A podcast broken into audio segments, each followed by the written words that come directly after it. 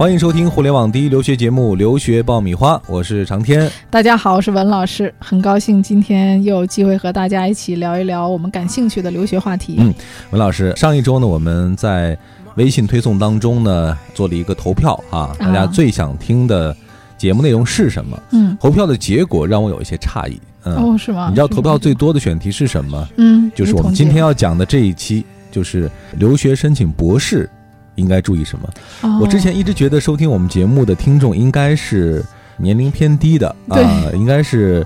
高中、嗯，本科可能会相对多一些。对，因为我其实我觉得我讲的很多东西是属于扫盲级的，都是很普及的，可能对于留学初期的了解的这些听众啊，没想到还有很多这个很高阶段的，对 高阶的这种，呃，是不是我们这个节目要讲的更学术 或者是更深入一点啊？就是把我们的这个节目引向更专业的这个领域。没想到这么多人关注哈，嗯嗯，所以呢，小众我们也让它变得大众一些。今天呢，我们就为。这些朋友来讲一讲，之前我们确实没有涉及过，那就是申请国外的博士，嗯，到底应该注意哪些东西？这里是互联网第一留学咨询分享节目《留学爆米花》，欢迎继续收听哦。好的，欢迎继续收听《留学爆米花》，获取留学资讯，免费留学咨询，收听专属于你的留学公开课，大家都可以关注我们的微信订阅号“留学爆米花”。文老师，呃，我知道你今年是成功的帮助一个学生申请到了博士，对，已经开始拿博士的这个录取了。在这个时间段里面呢，其实博士的录取通知书已经开始陆续下发下来了。啊。就是一般博士我们拿的都是全奖，今年申请到的这个学生呢，他是学这个生物技术的，嗯，啊，本身自己呢在美国那儿读了一个硕士。啊，他最早的时候在中国读的本科，然后去美国读了个硕士。读硕士之后呢，自己还想再深入的做一个博士方面的一个研究。他第一年呢自己 DIY 来着，啊，就上了这个研究生一年级的时候就申请博士，结果自己 DIY 没有成功。然后第二年呢又来找我申请。其实他已经毕业了，他在美国已经毕业了有一年了，快一年了啊，因为他其实是在二零一五年的六月份他就已经毕业了。那么毕业之后呢？他现在在美国跟着导师呢，在做一些研究课题。嗯啊，短时间之内呢，还可以留在美国待几个月。嗯，他马上就要待不下去了。然后这个时候就录取已经到了，很好，所以这个有机会在美国继续留下去。嗯，继续来深造啊。对对，他可以这个提前呢去跟导师做一些项目啊。当然，这个做项目期间呢，老师也是给生活费、给学费的 啊，所以他也是衣食无忧的去做自己喜欢做的事儿。啊，我觉得这个人生啊，这个很。成功的啊，并不见得说我们要挣多少钱啊。我觉得说一定要找一个你喜欢做的事儿，嗯，而你喜欢做这个事儿呢，又刚好可以养活你自己，对啊。比如我这个学生，其实他做的这个工作挺枯燥的，你看他很多的实验啊。还有研究一些数据啊，其实都是大多数人觉得很枯燥的事儿，但是他自己确实是乐在其中，嗯啊，而他很难得，对 对，所以说他乐在其中的事儿，他又可以把他在这个未来的五年当中，去把一件很枯燥的事儿变成一个很快乐的事儿，并且这个事儿还能让他养活自己，哎，我觉得这个这是人生赢家，还是一件很幸运的事情。对他这个申请啊，整个呃流程其实运作了很久，我们是从去年的。六月份的时候就已经开始运作这件事儿了啊，呃，套词儿就套了有四个月，嗯啊，联系了很多学校，基本上美国前五十的学校都有联系过了啊，所以前期也是需要做大量的这种筛选的工作，包括学校的专业很多的要求，因为他在美国读的硕士，还要跟学校沟通是不是能够获得这个托福豁免。嗯啊，包括学校的一些细节上的老师的招生情况，所以博士的申请呢，其实，在啊就不像硕士那么简单，因为硕士基本上在网上写了这个可以招生，他就可以招生了，而博士呢，很多是要跟导师去沟通和一对一的去。交流的，而且很多信息呢，并不是说在学校网站上写的那么明确啊，所以真的是很多东西都需要去花大量的时间做前期的这个调查工作。从您这个工作量上来说，做一个博士的这个投入的精力，基本上能做两到三个硕士了。对对对对对，因为他这个也是全奖嘛。那既然你想你想让人家给你钱，不是你给人家钱，那你花这这个精力和时间也是应该的一样的。对，这就等于帮他找了一个工作一样。对。的确，我们讲到这个博士申请哈，我个人对这方面的这个信息也是非常的匮乏的。包括今天我们聊的时候才知道，申请博士基本上都能拿全奖啊，这个我之前都不了解。对，所谓的全奖啊，就好多家长也不了解全奖和半奖的概念。那么其实广义上来讲呢，就是全奖的概念呢，就是学校的学费给你出，生活费给你出。那么生活费呢，一般学校是会给你比较明确的，比如说每个月给你两千美金啊，或者是两千五百美金啊，啊，就像给你发工资一样。对啊，当然这个中间呢，你是要给导师做事儿的，他是要给你一定的工作量的。而这个呢，是到了学校以后，老师根据他的情况啊，他的分配情况，他来给你去分配工作啊。你根据老师、你的老板的要求，老板让你一个星期干什么活儿，干多少，你把它完成了就行了。嗯，呃，半奖的意义是什么呢？通常就是学费学校是给你减免的。啊，但是生活费呢需要你自己来支付。嗯，那么就我们现在而言呢，所有申请到的这个博士基本上都是全奖。嗯嗯，所以关于这个申请博士，的确有很多的信息需要我们去补充了解哈。那我们就一项一项的来，请文老师帮我们做一个分析。首先，关于这个博士申请的这个审理哈，我们就觉得会不会和本科呀，或者说研究生阶段有很大的不同？这个流程会很复杂吗？呃。我呢，以前的在美国读书的这个学生啊，有一些是帮助导师来做这个申请的协助工作的，我们叫小蜜。然后我自己本人呢，从事留学工作也从事了十几年，那么也跟很多的。招生办公室的老师有打过很多交道，也跟他们了解过美国这个博士申请的一些内部的流程。嗯，那今天也给大家扒一扒啊，就是美国的这个透露一些内幕消息，对他们的流程是怎么做的啊？呃，当然我这个呢不是所有的学校都这样，我只是给大家举呃大部分学校是这样的一个分类，这只是一说是他的一个工作方式。嗯，那么通常来讲呢，我们这个审理呢是分为初审阶段，初审阶段就是指。Deadline 这个时间之后的一个月之内，啊，通常的博士申请你会发现在十一月到十二月期间，或者在一月份就这个时间段就都截止了。比较早，一般都是在这个一年的结尾。比如说我要申请二零一六年九月份入学的，通常在二零一五年年底申请就都截止了。那么截止之后的一个月之内，通常是一到两个礼拜，这个时候呢是小蜜在干的活儿。嗯，啊，这小蜜就是我们说的助理了。那么这些助理在做什么活儿呢？比如说啊，这一年我要招的博士或者是硕士，我要招五十个学生。嗯，那么可能我今年要收到几百份的材料，那你需要把这些材料第一先分类。那他们分类呢，会这样分为 A、B、C、D 这几个区。那这几个区我们简称什么意思呢？就是说初审的啊，那也就是说通过初审的。那初审什么样的学生是通过初审的呢？大家这儿你可以了解一下啊，呃，看看你是不是。会发生这种 被淘汰的，那么还有一个淘汰区，对，第一关它有过通过的初审区，还有呢淘汰区。那么淘汰区是什么样的人呢？第一，材料不全，嗯，那么很多 DIY 的学生呢，要么就是缺申请表格、成绩单，比如说有的学生他只邮寄了英文成绩单，没有邮寄中文成绩单，啊，那么还有的是缺成绩，比如说你的 GRE 成绩、托福成绩没有及时的送达。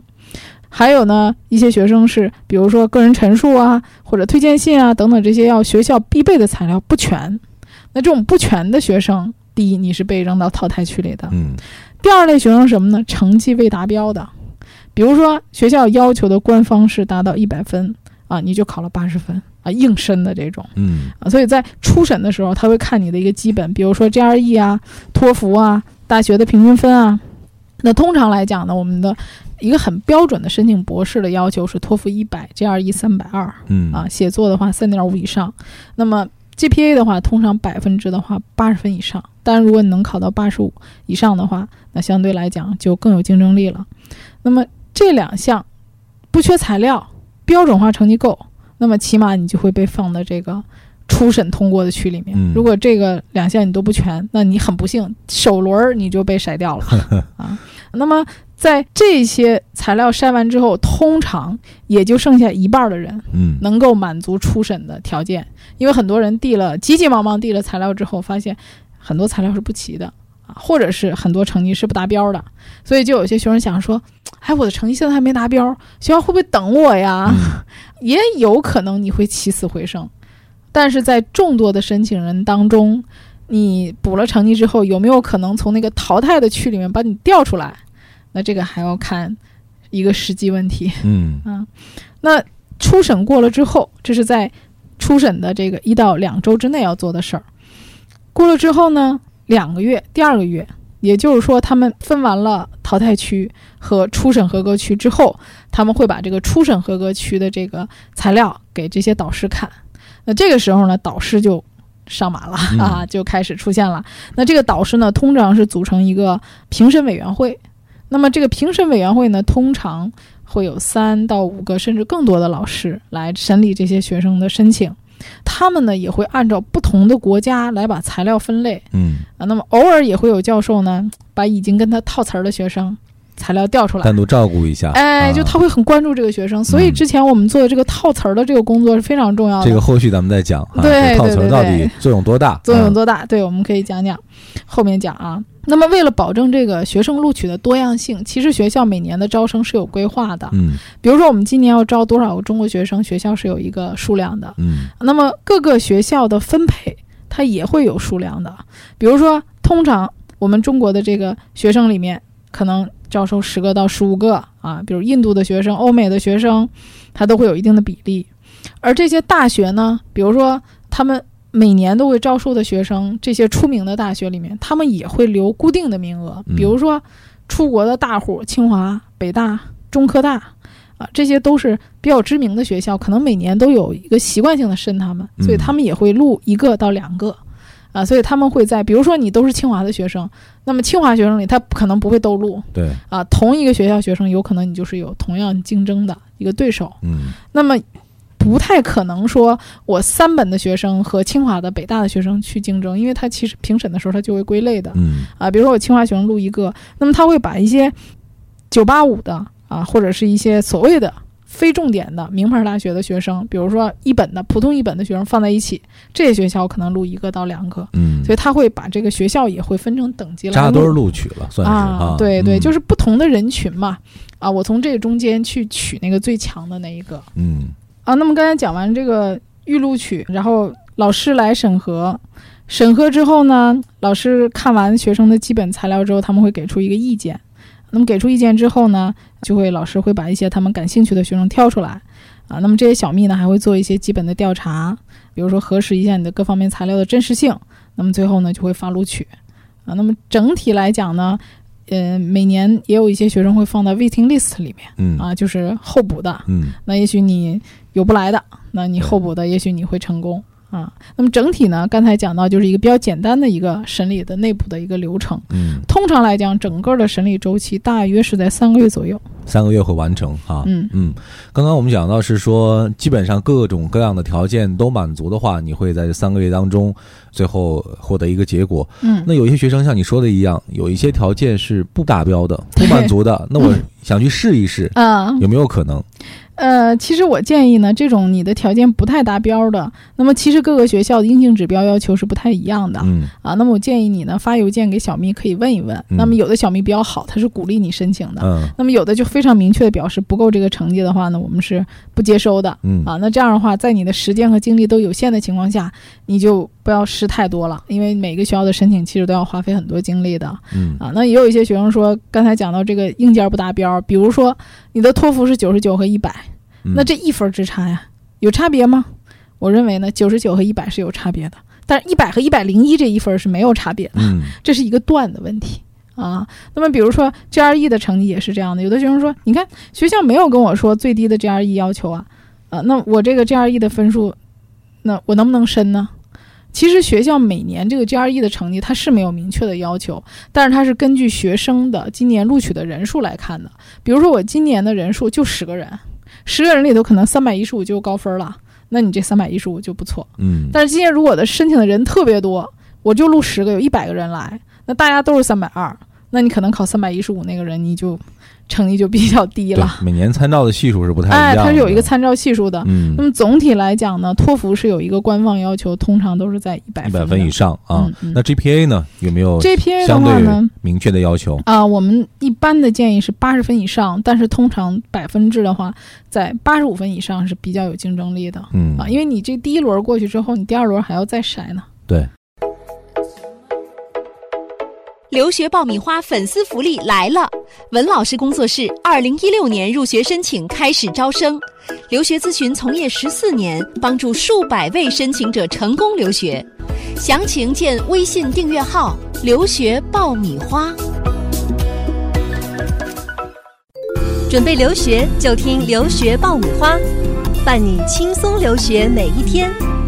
之前讲到了高中或者本科申请各种各样材料，嗯，我们还觉得相对是比较简单的。对，但提到这个博士申请呢，马上会觉得很高大上哈。嗯，呃，很多人会想到论文，对，我是不是必须要有几篇拿得出手的论文？这个论文对我的申请能起到多大的帮助作用？是啊，那么这个论文呢，在申请硕士当中呢，就是它起到一个锦上添花的作用，不是说你一定有论文才能够去读这个硕士，但是如果读博士的话。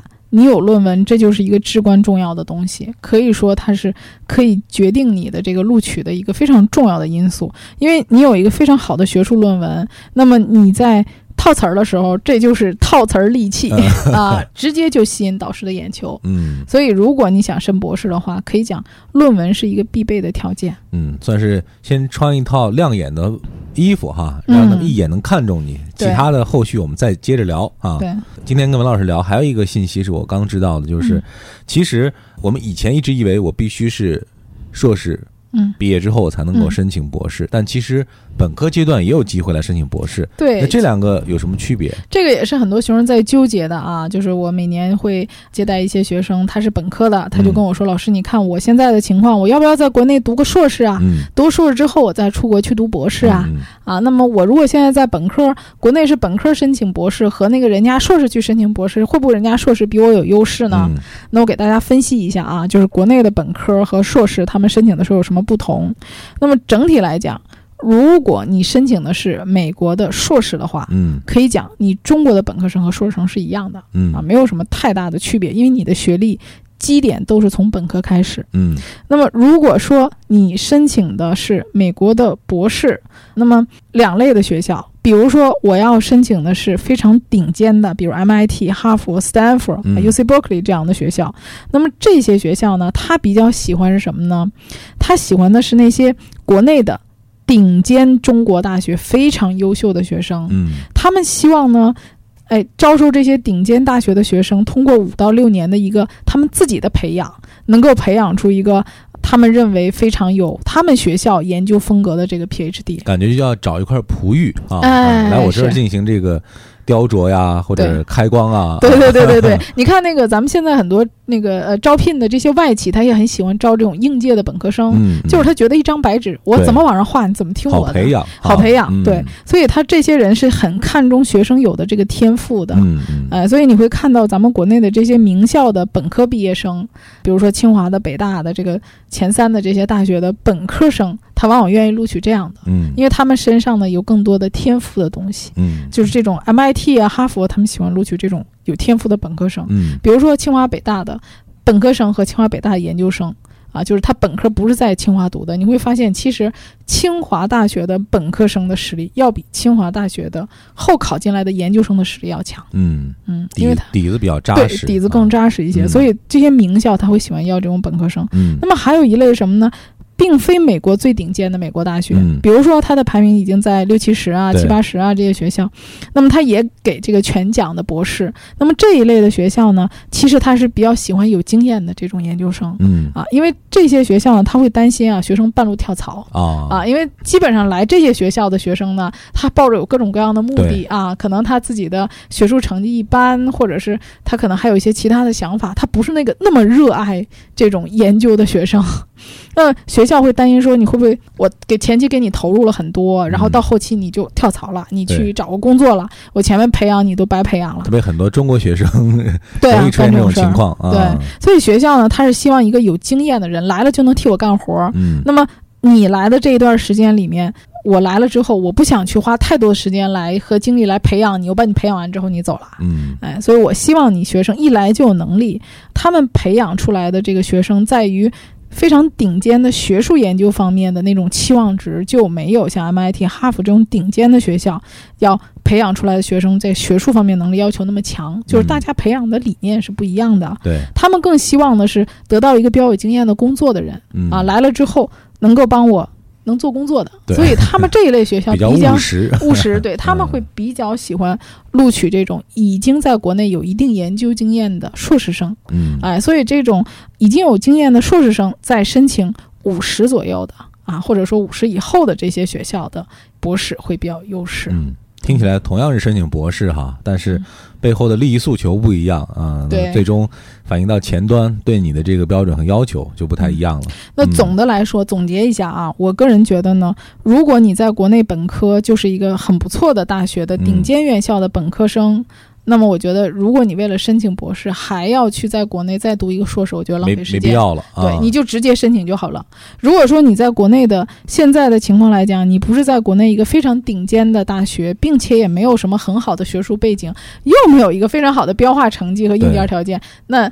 你权宜之计想要在呃磨磨刀，那你在国内可以再考一个硕士，嗯。利用在硕士的这个时间里，把自己的背景啊各方面硬件成绩再提升一下，再申请博士。只能按楼梯一层一层往上走了，对。不能跳过中间的那一层了啊。嗯，，整体来讲，在国内不是说读硕士再申请博士，这个不是必然的。不是一个必须经历的阶段嗯啊。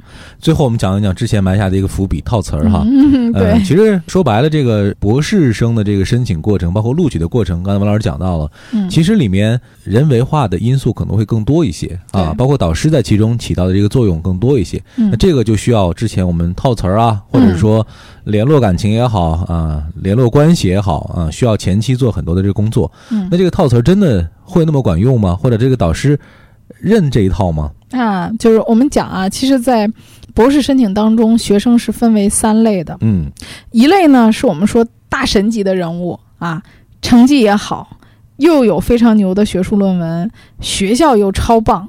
那么这类学生呢，可以讲他的录取是非常明确的，就是嗯基本上就是能被录的。嗯这，种大神级的人物啊，去哪儿哪儿录。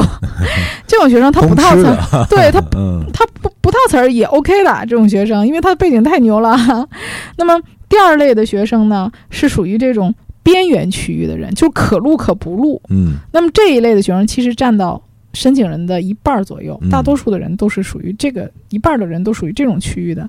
那么这种区域的人呢，就是说成绩还可以，然后学术呢也有，但是跟别人去 PK 呢，你就不见得马上能脱颖而出。有绝对优势，对，没有绝对优势。那么还有一类人呢，是非常明显的不可能被录的，打酱油的，嗯。就跟你说 硬件条件不行的，嗯。总想撞撞大运的。这一类。那么套词这一段。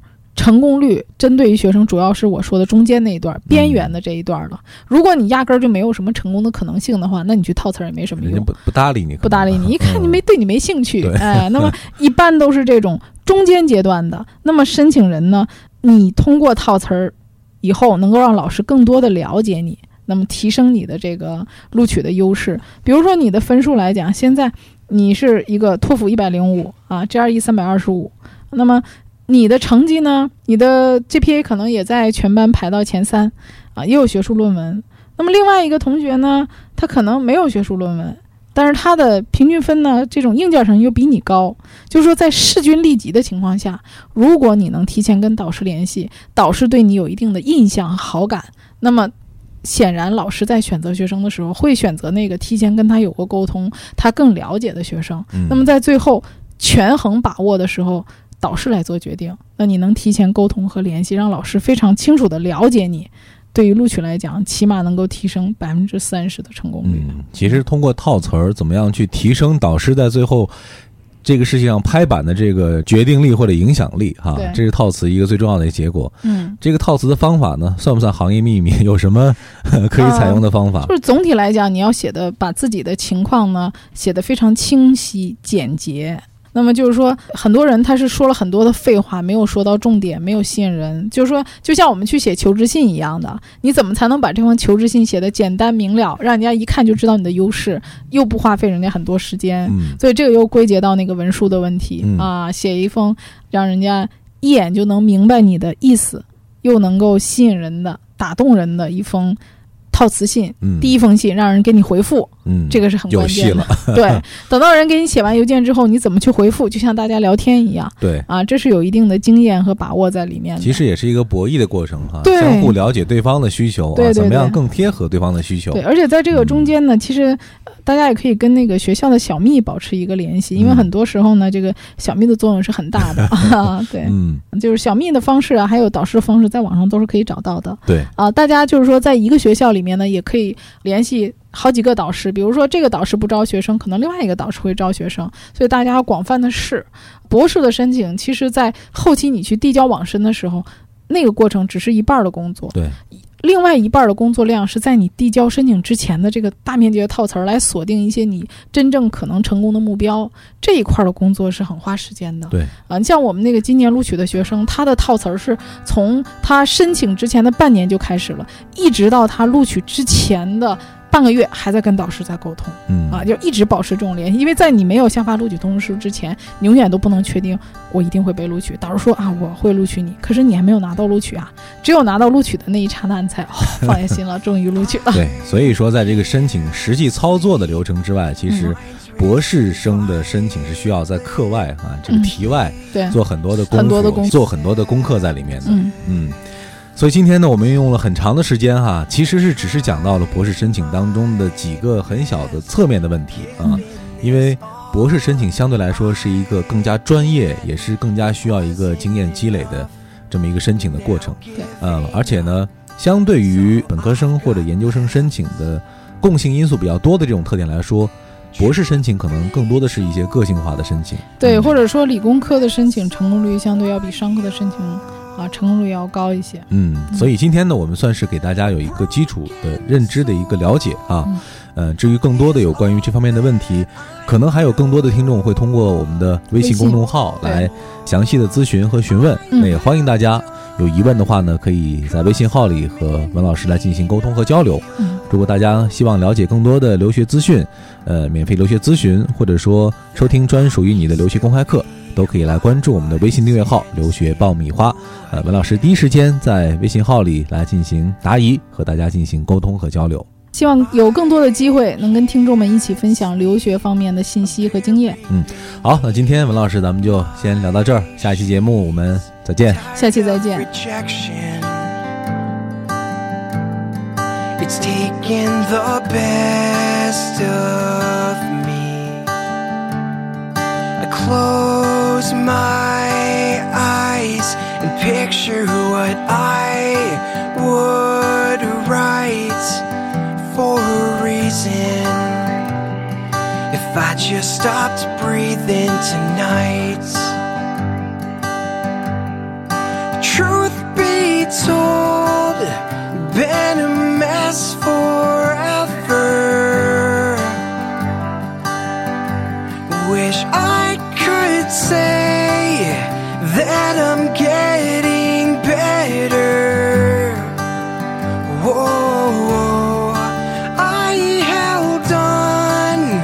Till I wrote this letter. Cause I'll never be who I was and escape who